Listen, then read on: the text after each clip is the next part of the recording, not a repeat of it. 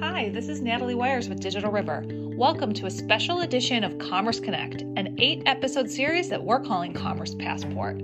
Throughout the next few months, we'll take you on a journey to boost your global e-commerce strategy and learn how to gain an onshore advantage.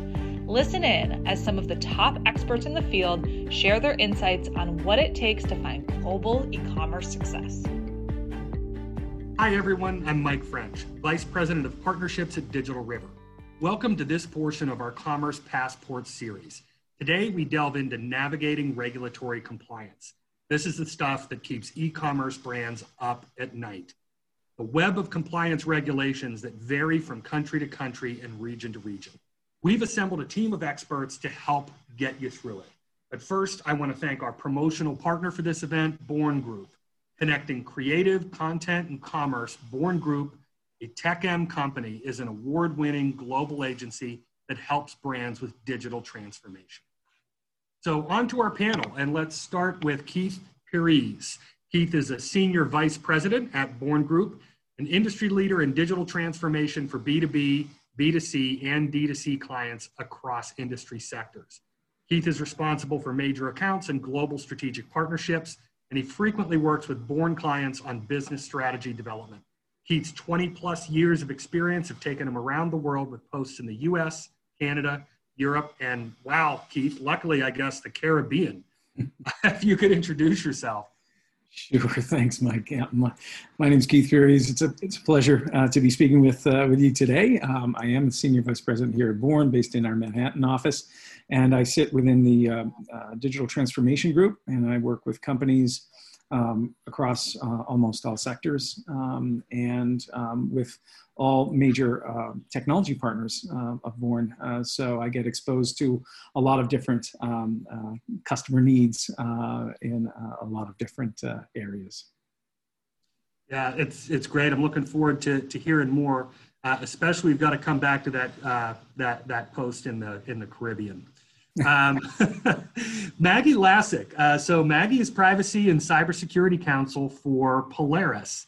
Uh, and I think a lot of people know Polaris uh, for making kind of their outdoor equipment, uh, but they're involved in, in a whole lot of different, uh, a whole lot of different segments. Uh, Maggie has a background in both law and economics. She's been a law clerk at the U S Court of Appeals sixth District and an attorney with the Federal Trade Commission on marketing practices and privacy. Maggie also worked at three M before taking her current position at Polaris, a Minnesota-based company with iconic brands dedicated to outdoor adventure. So that's uh, interesting, Maggie. It sounds like you've been kind of on both sides of the table here. Thanks, Mike, and thanks everyone for having me. Um, yes, and I definitely enjoy being on this side of the table more. I like working as a teammate with businesses to help them accomplish their goals and be kind of a partner in the yes but or the yes person, not the no police. And so I like helping preventing companies from being in trouble and not either investigating them for being in trouble or helping defend them when they are in trouble. I like that. I like that. The, the yes and, yes but, um, and not the no police. Uh, I'm going to remember that next time I have to talk to Digital River's chief compliance person, Julie Ray. Uh, Julie is the Senior Director of Compliance at Digital River. She's responsible for leading the compliance team at D R and global trade compliance, privacy, security, consumer protection, payments and risk, and audits and controls.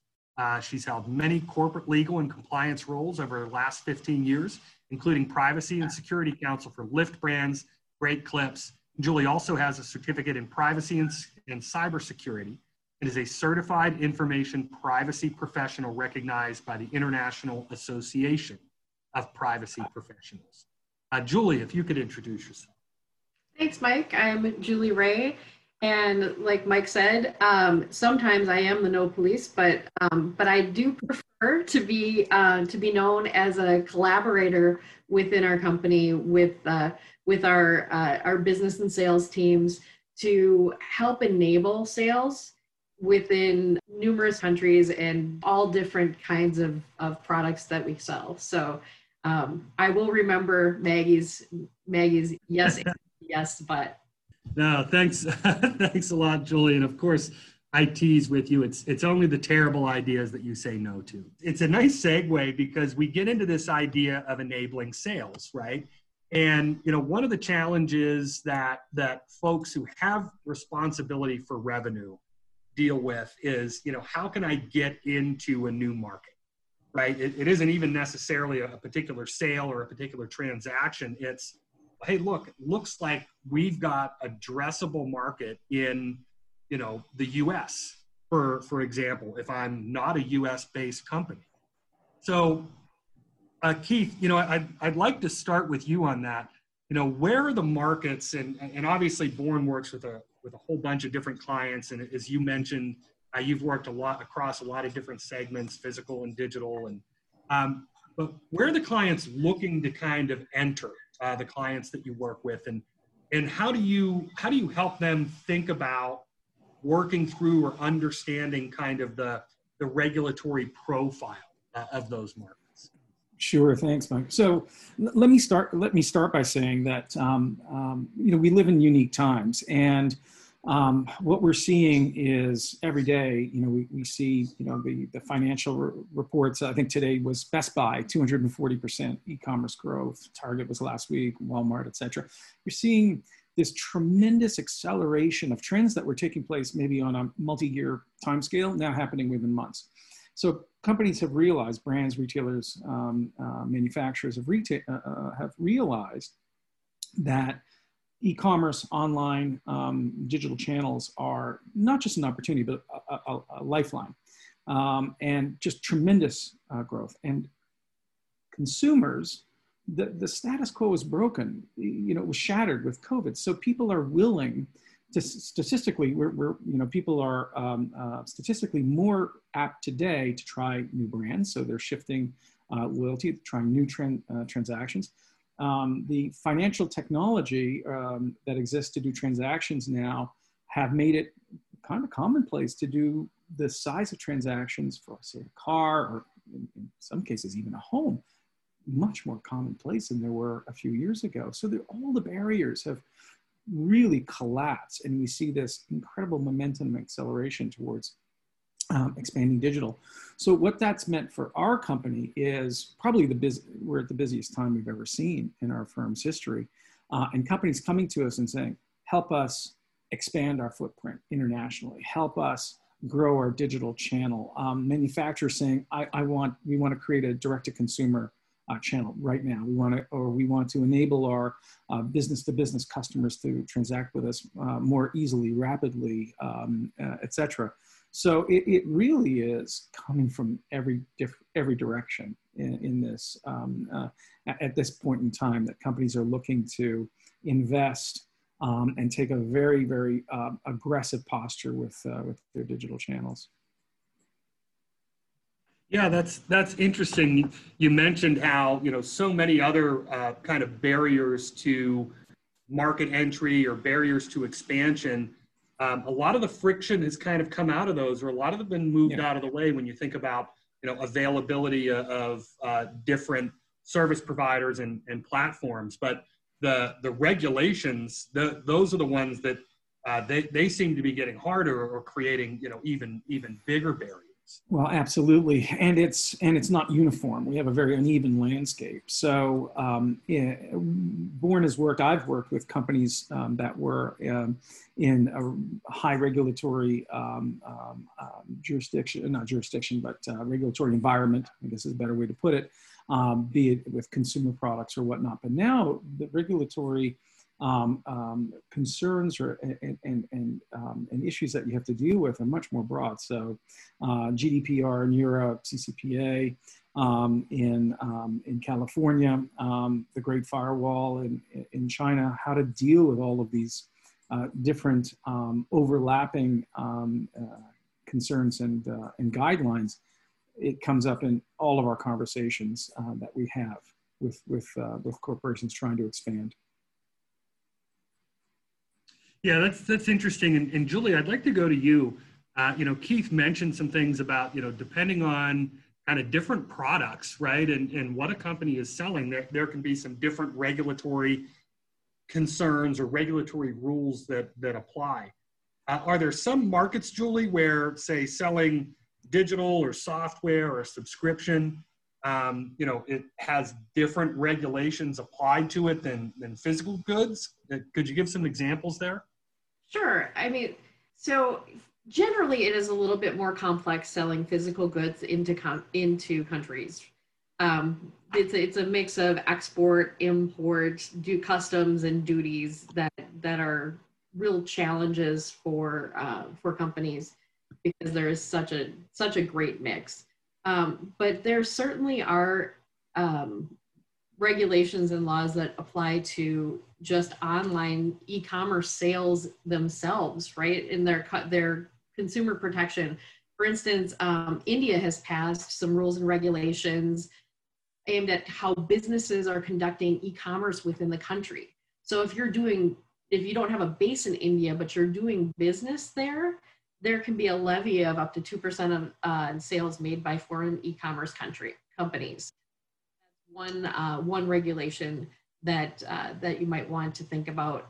Uh, another is that sellers of goods in Brazil, for instance, have to comply with Brazil, Brazil's Consumer Defense Code.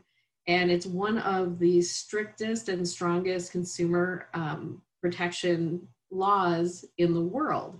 So if you're going to do business in Brazil in any way, whether it's digital or physical, you have to find yourself um, very familiar with those laws as well.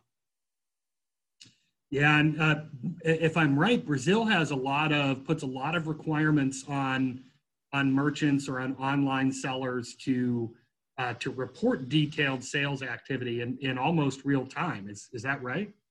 That is correct, and that's one of the reasons why it is so challenging to sell into Brazil.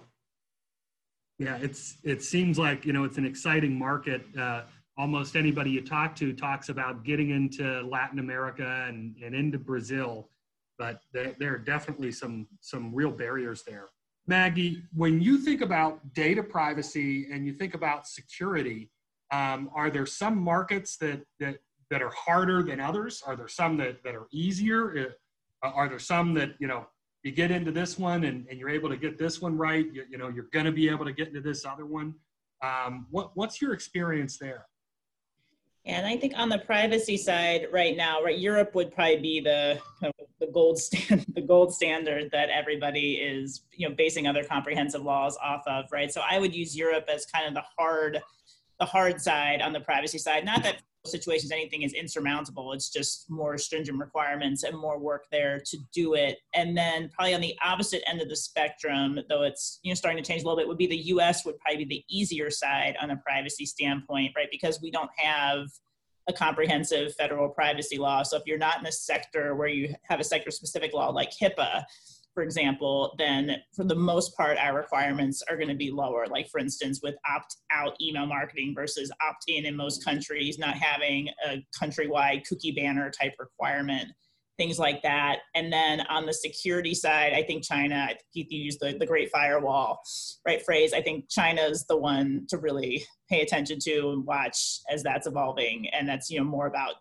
it's about more than just your security, localization and things like that to be watching out for with respect to protecting your intellectual property there. So I think, like I said, so on the privacy side, G D P R and anything based on G D P R, that, so where most of these laws are coming in are based on G D P R. So if you have that foundation, then that'll help you with other countries, like for instance, Brazil coming into effect and becoming enforceable next year.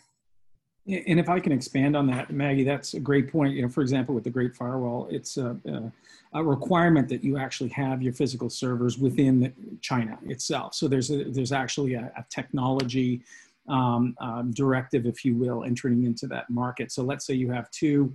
Uh, let's excuse me, let's say you have a you know a cloud-based uh, commerce system. Um, you now have to have a physical instance within you know the great within the, the con constraints of the Great Firewall. So there's a real strong technology implication as well that you have to consider when you're expanding, for example, in that particular market. Yeah, it's that, that's a really good point, Keith. When I I think about the the you know the way everything has kind of gone, you know, to the cloud and virtual. And now, you know, some of these regulations and laws are, are requiring that, that the data is physically housed uh, in the country or in the region. And is that, Maggie, something that, that you see or you're seeing in, in other countries as well, in Europe or uh, in other parts of the world? Is that an emerging requirement? Oh, I think that's a tough one to answer, because that's going to depend on this recent Schrems judgment, I think, in part, which isn't quite a localization requirement, but it's really called into question the requirements that companies need to meet for transferring data outside of that European Economic Area. And it's so basically it's a lot of in flux right now. I think it's going to take several years. But really the underlying issue there is about U S surveillance laws versus European privacy laws. And those are things that companies can't solve on their own. So I think there's a lot, so there's risk there. I, I don't think for your everyday company, it's high enforcement risk anytime in the near future, but we all need to be paying attention to how to address and mitigate that risk in practice and see what the regulators are going to come up with. And then Russia, you have a localization law, but that's where you just have to keep the data locally and then you can have a copy outside of it. So there is some move, you know, some of that. I don't think it, that qualifies enough to be a trend, but this Schrems issue will be one that's interesting to see how that evolves. Could you talk about that a little bit more? I mean, there might be some folks in the audience who, you know, they're, they're not aware of the case or they don't understand exactly what's in play. What's, what's creating kind of the issue there? What kind of uncertainty is it creating? Um, yeah, so what happened was, this is an individual, his name is Max Schrems. He's brought several cases against against Facebook and how they transfer data, out, his, his personal data outside of the E U. So it started years ago with when this U S Safe Harbor was invalidated, and that was a mechanism through the Department of Commerce where companies can get certified, and that's one of these lawful methods to transfer data outside of the European Economic Area. That was replaced with the Privacy Shield, which was a bit more stringent, but again, still doesn't solve this problem of the tension between surveillance laws and European privacy laws, because right, companies can't really, a certification can't really do that. So then he brought a similar action regarding the Privacy Shield and another method called the standard contractual clauses, which is the method that most, I would say most companies use. And so the European Court of Justice came down with a decision last month that invalidated the Privacy Shield. So if that was your only method for transfer, you have an immediate risk there of dealing with that. But then for those of us who use the standard contractual clauses, they really called those into question in practice. So in theory, they're legitimate, but in practice, it requires companies to do diligence on the surveillance issue. And so that just creates some practical uncertainty of, I think most of us think if that were come, would come into question, they would likely strike that down to in practice as applied. And so we have to figure out how to mitigate that risk of dealing with that. And so that's why it hits most companies, because of that implication on the standard contractual clauses. Wow. That's um, that's interesting, and the, the way that you put it about, you know, these these laws or these regulations that are put in place around things like surveillance, uh, obviously with one interest or intent in mind, and then others about privacy and the interest and intent there, and, and seeing them kind of run into each other, kind of at this point of international trade. Um, where does where do things like this fall into Uh, the the right to be forgotten? And, and Julie, may, maybe you could talk a little bit about that.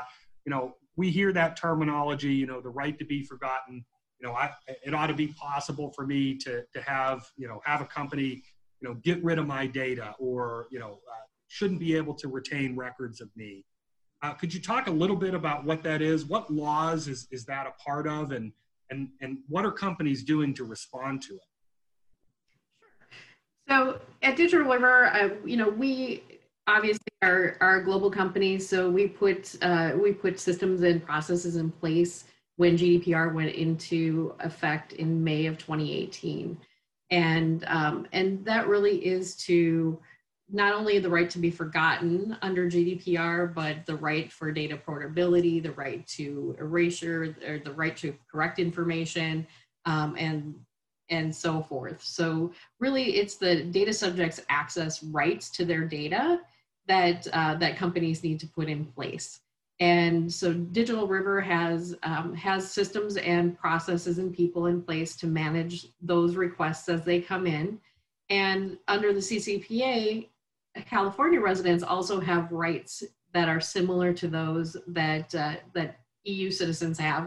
And under Brazil's new data privacy law, they, as Maggie mentioned before, prior in, in our uh, in our webcast, um, you know, they'll have the same similar uh, similar rights, although they might have a little bit shorter time frame to meet those. So again, it's really about people and processes being able to manage those requests. Maggie? Hey, Mike, can I add something too here? I, I echo everything Julie said. I also just want to raise something here. I think a lot of times people have the misconception that this erasure right or right to be forgotten is absolute. And it's not. I mean, you, you don't just disappear from the earth if, you know, you, there's something that you don't like generally. And companies, you know, need to maintain documents and data for their legal obligations and things like that. So I just want to just make sure everybody understands that that right is not is not absolute by any means. Generally under these laws, the right to access data is pretty darn broad, but that right to deletion is usually much more narrow. So I just wanted to add that point too, in case folks listening, you know, thought that right was absolute. No, no, that's that's a really good point. And I mean, you, you'd certainly think, I remember first learning about it myself, at least to the extent that I learned about it and thought to myself, well, how could you get rid of that data altogether? You, you have to hold on to some of it, or you have to hold on to it in, in some fashion, whether it's for your, you know, your, your legal records or your financial records or, or what have you. Um, and I think that kind of brings us back to this idea of uh, something you brought up earlier, Keith, around consent um, and around the importance of consent in the collection of data uh, and in how we go about collecting data. I'd love to come back to you on that. Could could you talk some more about where this plays in and, and how, you know, uh, how a brand kind of having the right policy or the right principles or the right approach, um, how can how that can help a brand kind of stay out of hot water to begin with? Yeah, sure, Mike. So our, our view is that brand trust is fundamental Uh, in the marketplace. Um, uh, you can say, you know, quite uh, easily that creating brand trust is, is hard, and it takes time and takes a lot of eff effort. Losing it can be in a moment in today's uh, world. Um, so we feel that, you know, the three C's, as we call them, um, explicit consent, right? Consent is key, understanding or allowing the, the, the, the consumer, the end user, to understand what data is being captured, why, you know, what the benefit is, being able to access maybe additional information if they, if they so wish, to understand it better. That's an important consideration. Um, having the right content that's served up um, from that, uh, uh, that consent, and, uh, and enabling that content to be served in the right contextual context. Um, so that, um, so that the end user sees both a, a, a willingness and agreement to receive that information, the information is relevant to them, and the inf information comes to them via some re relevant channel. Um, so those three C's, we think, really bring together a user experience that is um, brand additive, that adds to the trust, adds to the value. I'm giving you something of value, you're giving me something back of value. Um, and that exchange, that mutual exchange is, is good for the long-term interests of the brand. Yeah, that's that's really interesting. You made a point uh, that I just that I just loved um, around this concept of brand trust. Uh, a lot of times we hear, you know, we we always bat around brand loyalty. Oh, you want to create loyalty, loyalty, loyalty. Um, but you make a really different point here, and I think it's an important distinction: brand trust. And it takes consumers some time to develop that trust, but the wrong move, and you can lose it in an instant. I, I, I love that point. And, and I think you, you kind of laid out, you know, how do you keep yourself from making th that wrong move? Well, it, assuming that you're getting the consent the right way, then it's about being, you know, mindful and thoughtful about that trust or that equity you want to maintain when it comes to your content and it comes to the context that you deliver that content in. I, I really like that. I'm gonna I'm gonna take that one from you, Steve, or Pete, for sure. Brand trust. Brand I mean, trust. I, I like yeah. that one. I mean, we live in a in a world where, you know, quite frankly, there's no technological obstacles to data collection, right? It's infinite, in, in all in all in, in intents and purposes. There's no technological obstacles to data storage. Data storage is infinite at this at this point in our, um, you know, society, and and there's no real technological obstacles to sharing that data. And this is where people like Maggie, her in, in input as a, as a, as a team um, is so valuable, I think. Um, and where partners like Julie's, you know, Digital River are so important because each one brings a domain expertise that is valuable in those decisions that essentially uh, allow the complexities to be understood, um, decisions, um, uh, options to be, to be made. One of the things I like to point out too, and I work with a number of corporations right now that are looking at international expansion, uh, at least about half a dozen of them, is um, you have a, a team, uh, and the team vary can, uh, size can vary depending on the size of the organization and, and, and, um, and their, their culture. Some, some organizations want a much more consensual approach than others. Um, but there, one thing I always stress is there needs to be an executive stakeholder, because as I, I want to pick up what Maggie said, I loved it, was she wants to be in the yes camp or the yes but camp. What I've seen in my experience is always difficult choices comes down to some senior executive, be it um, a C E O or some other individual. He or she has to make a business decision and, and, and weigh the balance of, as they say in, in law, I think the balance of equities, right? The balance yeah. of, of risk to reward. Yeah, I, and I really like what you were getting to there. It's, you know, it's about the importance of making sure that, you know, you have folks like Maggie from a, a legal standpoint, uh, folks like Julie from a compliance standpoint, uh, really with a seat at the table about some of these decisions. Mm-hmm. Julie, I, I'd love to come to you on this one a bit and say, you know, and, and I've worked with you in this capacity. I've got folks on my team who do. Um, you've kind of put together a compliance team that you've kind of organized around, you know, different subject matter, uh, you know, within compliance. Uh, when you think about, you know, a brand that is trying to go out and, and, and go global uh, in terms of their, their e-commerce and, and enter new markets, how have you thought about organizing that compliance kind of subject matter expertise, and, and how do you apply it uh, to these problems when they come in? That's a great question, um, because I feel like every day is sort of a, a new, uh, we get a new set of problems to solve, um, which is really, it's challenging and it's really fun. And this is, this is kind of where our yes and comes in, because we get, uh, we get questions and clients that come to us and say, okay, we've got, we've got this set of, of, of products to sell, and we would like to sell them into this these set of countries.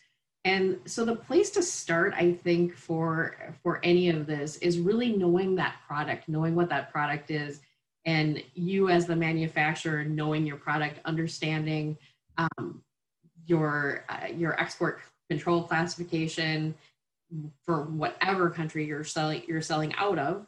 Um, and the things that go into that are, are components. So if you're selling apparel, for instance, and you're selling dresses, are your dresses made of cotton? Are they made of leather? Are they adorned with feathers? Are, are there any, you know, any classifications that you need to do based on what your product is made out of? And for electronics, for, for example, if you have an electronic device that has encryption, What uh, what technology went into making that? Is this controlled technology? And mm. understand so understanding really um, what the what the legal basis is for exporting, and if you need to to uh, to have any licenses or anything like that, and then taking that information and turning that into H T S codes, which will help you understand any regulations on the other side on countries that you're importing into. Because uh, exporting a pair of pants from the United States can certainly, into the E U, can certainly look different than it does when you're exporting it into China. For instance, um, in China, you might have labeling requirements or packaging requirements um, that you don't have when you're exporting into the E U. So it's really knowing your product and where you're selling it. Yeah, that's that's interesting um, because I, I know I, I think a lot of brands, particularly those who have not gone direct in the past, um, and they've maybe you know gone entirely through resellers or retailers or a traditional distribution channel. In, in many ways, those distributors, those retailers, they they take care of a lot of those things for the brand, right? But now selling direct for the first time, you've got to think about that, uh, those export classifications. You've got to think about who is actually importing those goods and what import um, you know, regulations uh, could apply to them. You mentioned, you know, everything from consumer electronics, right? And if you're selling that into Europe, you're going to have to collect a recycling fee that's associated with it. Uh, and then at the same time, one of my favorites is, you know, you can't sell apparel that uses goose down into Canada, right? Like that, that's like that's Canada's right. very, they're, they're very particular about their goose down, uh, apparently. But it, it, it does go to show that really no matter what you sell or how innocuous you may believe it to be, um, or how simple it may be to export out of your country, it's not necessarily easy to import it somewhere else. Is that, yes. is that fair to say? Very true. And and we have, we actually have a, a team, like you said, our team is is organized around their the expertise, and we look at um, at these opportunities through all of these lenses, including the laws of trade, the laws of finance, the laws of uh, commercial transactions, which includes privacy and consumer protection. Um, and we have logistics experts, we have uh, revenue accounting and tax experts as well that will help to flush out most of the, the threshold questions that need to be answered before moving forward into an agreement. Yeah, and thinking about that, thinking about how, you know, you support, you know, the business side of things, and, and Maggie, I'd love to come to you on this. Uh, obviously, you're working with, with folks on the business side all the time in marketing and sales, right? They may be coming to you with, with some kind of, some kind of challenge. Um, you know, what kind of guidance would do you give somebody in, in your role about coaching the other parts of the business to help you help them? Uh, that makes sense. I, I may I may have wound around a little bit there, but you know, someone in your role, what what can they do to help the business uh, kind of you know help themselves, so to speak? Um, well, I think one thing I was just, it made me chuckle a bit because I used to say I was going to have a t-shirt made that says, I need actual facts to do my job. And so I, I think that's one piece on training the business, right? And like just training them to know kind of what facts you need each time. So like, for instance, if I'm doing a contract, I want to see these facts on the front end. I don't want to have a call, you know, an invite on my calendar about a contract, and I don't know the data, I don't know the business purpose, I don't know the geography or anything like that. So I really have, would have standard questions for contracts, and then even the same thing with anything else, right? It's it, what are you trying to accomplish? What are the data flows, right? Where are they coming in? What, where are your notices, or where do you link to notices? Questions like that. So really like helping them understand that this isn't a Maggie, just tell me what to do and I'll do it one off. Um, that it's really, again, I think he said earlier, that partnership and collaboration on, I need to know their knowledge and what their, their knowledge of the facts and what they're trying to do to give good advice that's able to help the business try to do what they want to do. And of course, you know, Joy said earlier, if I need to be the no police, I'll be the no police, but my goal is to not be the no police unless I absolutely have to be. And so to be able to be effective in doing that, I need to know the relevant facts and goals, and we need to work together to do that. I can't just give one black and white answer. Right. Yeah. yeah the the and, and I think the other thing, you know, for folks who are in sales or marketing, you know, um, and speaking as one of them myself, um, we're always in a hurry, right? We have a deal come along, we look, hey, end of quarter is coming up. I, I want to get this thing closed. Right? Oh crap, I need to take it to compliance, right? But I think part of what you're saying is, if I have, if I make sure I've got the right information together and the right questions around that as I'm bringing it to you, that's going to help me with my speed problem, right? Uh, not only in terms of keeping my brand safe, but it's going to help me with that speed problem as well. For sure. And I think Keith mentioned something earlier too about bringing us in, right? Try to err on the side of bringing us in a little sooner. We can always tell you if it's too soon. And sometimes it is, right? Sometimes there's a little bit of a chicken and egg there of like, hey, I don't know enough facts. We, and we say we want to incorporate privacy by design at the outset and security by design. Sometimes you need a little bit more facts to be able to do that, but we can yeah. tell you that. And it's always easier, right? We're juggling all sorts of different things. I think most of the time in this kind of space, you're likely a pretty lean, lean, mighty team with a lot of different responsibilities and changing laws and requirements. And so we're all trying to balance and prioritize. So to the extent you can give us the information we need in advance, get us in a little bit sooner, and give us a sense of what your timing is, it can really help us juggle those priorities and help with your speed issue. And I know sometimes there are real fire drills, right? But I think a lot of times, a lot of fire drills are preventable if, you know, everybody has the right information together and has some ownership of that, that you're, again, that's that partnership piece of where the business has the ownership too. And it's not just, hey, this compliance issue is completely separate and someone's going to tell me what to do. And I'm right. going to.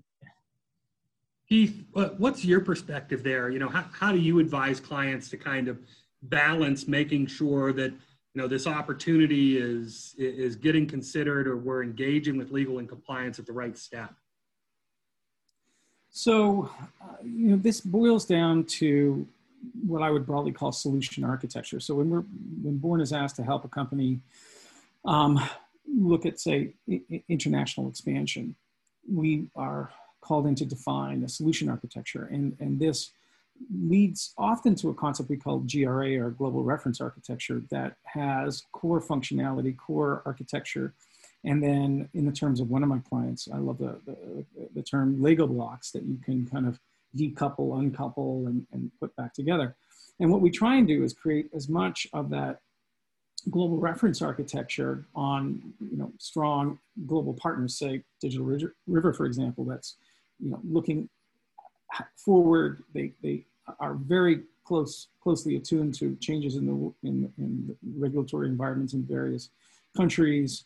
Um, Sweden, elsewhere, localized or, you know, regional, uh, and have those individuals at the table so that we can create a solution architecture with the input of, you know, for example, legal, uh, Maggie's side, but also business, you know, the brand side, the product side, et cetera. And all of these things come into play in how we, we formulate that, that solution architecture. It, it, it, it, is, a, it is a complex pro process, but it's, it's not, you know, you know, terrible. It, it can be solved, and it can be solved fairly rapidly if you have the right people in the process, input as and when needed at the right point in time.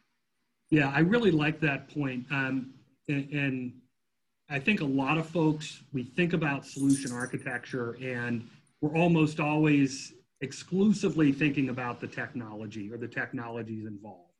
Now, how do we get these A P Is talking to each other? How do we make this integration happen?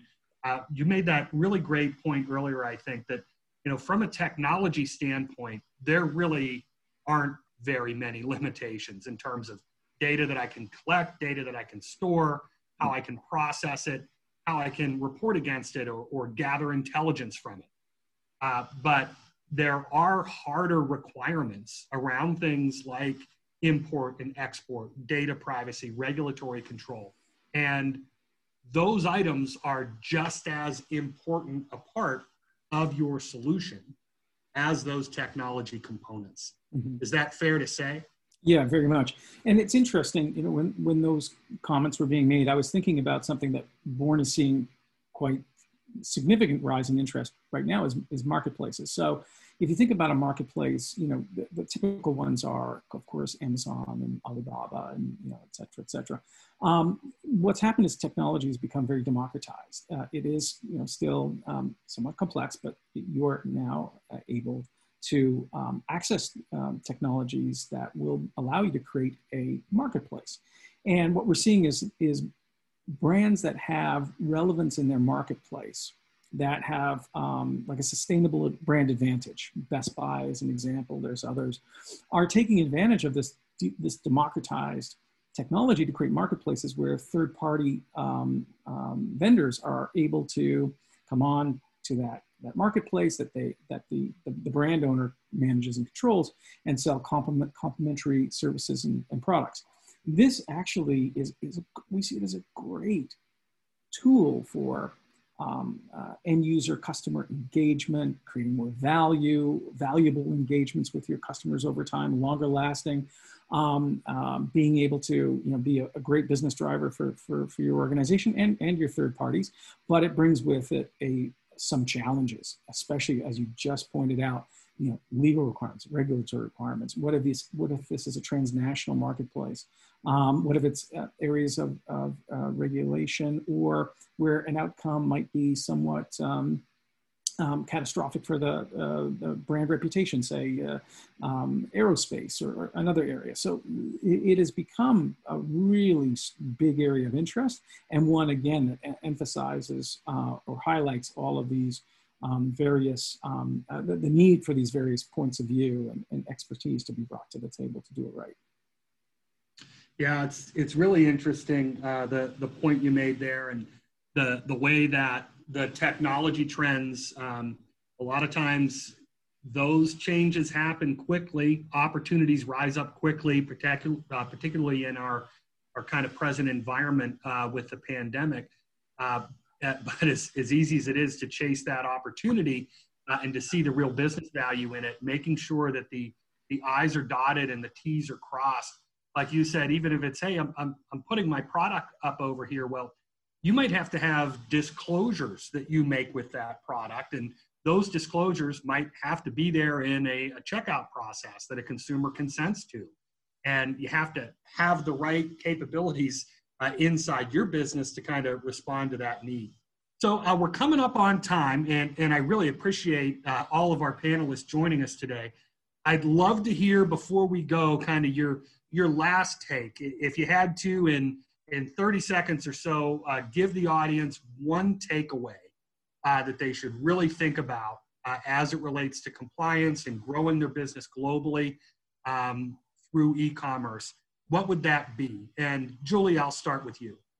I would say that, that e-commerce is a very complex environment. Um, you know, as we've said a couple of times, you have to look at it through the laws of trade, the laws of sale, the laws of tax, and the laws of, um, of commercial transactions, which includes privacy and consumer protection. So really having the, the, right, the right consultant, the right partner to, to help you do the, all of those things. And it doesn't matter what you're selling or where you're selling it, whether you're doing it um, all, all within the United States or globally. Having the right partner to understand not only the current regulatory environment, but the regulatory environment that is on the horizon would be helpful. Yeah, so in other words, don't try to build all the, you need to build some of this expertise yourself, but don't try to do it all. Work with the folks, uh, you know, whether it's a, a service provider or a service provider, a, a consultant, or someone that's bringing a solution to the table that, that has this kind of uh, capability set. Maggie, let's let's go over to you for your final take. So I would echo that point that Julie just made, um, and then I would add to that, um, right, this is complicated stuff, and don't let the perfect be the enemy of the really good, the very good, or the good, and that this stuff, this is a marathon, it's not a one and done sprint, right? These laws are continuing to grow and evolve over time, and right, this is an ongoing exercise that we all have to work together to solve for. Yeah, so it, it, to your point, it builds off of what Julie said. You know, you need to develop some capability and competency around this. You need to be able to deal with it, put the right uh, and put the right team in place. But you also need to realize that that this this is the new normal, right?